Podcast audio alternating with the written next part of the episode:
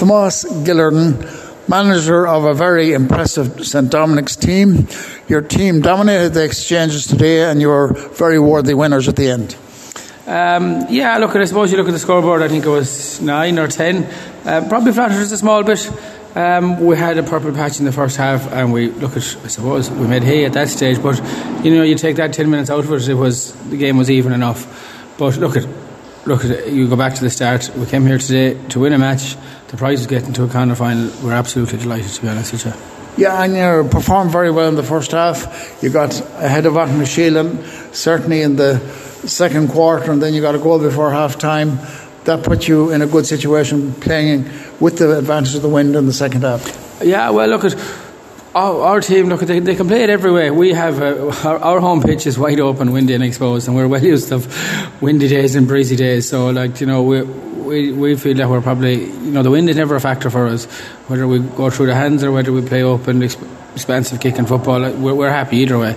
Um, and even as it happens, you look at the, we scored one eight against the wind and only three points with it. So, um, but that that was the game. Like once once we got ahead, I suppose we probably were able to control control it a bit more, and we were able to you know work our scoring chance a bit, bit more patiently. And all the while, you know, ultimately the clock was not not that we were trying to kill the game, but as long as we were patient, chipped in a few scores and kept it tight at the back, you know, it was going to leave Auckland with a mountain of work to do.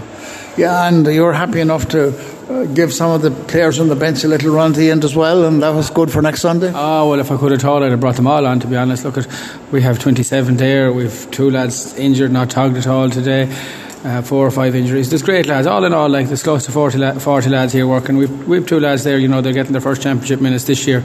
You know, the effort that they've put in since I suppose, well, all year long, but especially once you get to championship season, and you know, to keep coming and bringing it to training. Uh, we always say, you know, the job of anyone that's not on the team is you know, to keep pushing the fellas on the team, and either the team gets better or they'll get themselves onto the team, and that's that's kind of the mantra all the time. And delighted for the few lads maybe making their championship debut for this year. And as Roscommon champions, you're delighted to be in a Connacht final. You have a, the biggest game of the year next Sunday.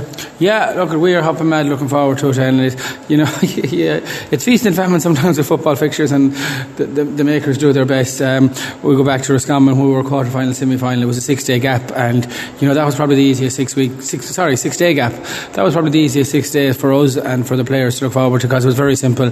You did your recovery, you meet once during the week, and you stay loose and fresh and look forward to it. And, and, and back then we beat Fuerty and look at a different proposition in Dunmore. They're look at suppose we'd have played them earlier in the year big strong physical team and like and uh, as well as that they're all the classical traits of a Galway team.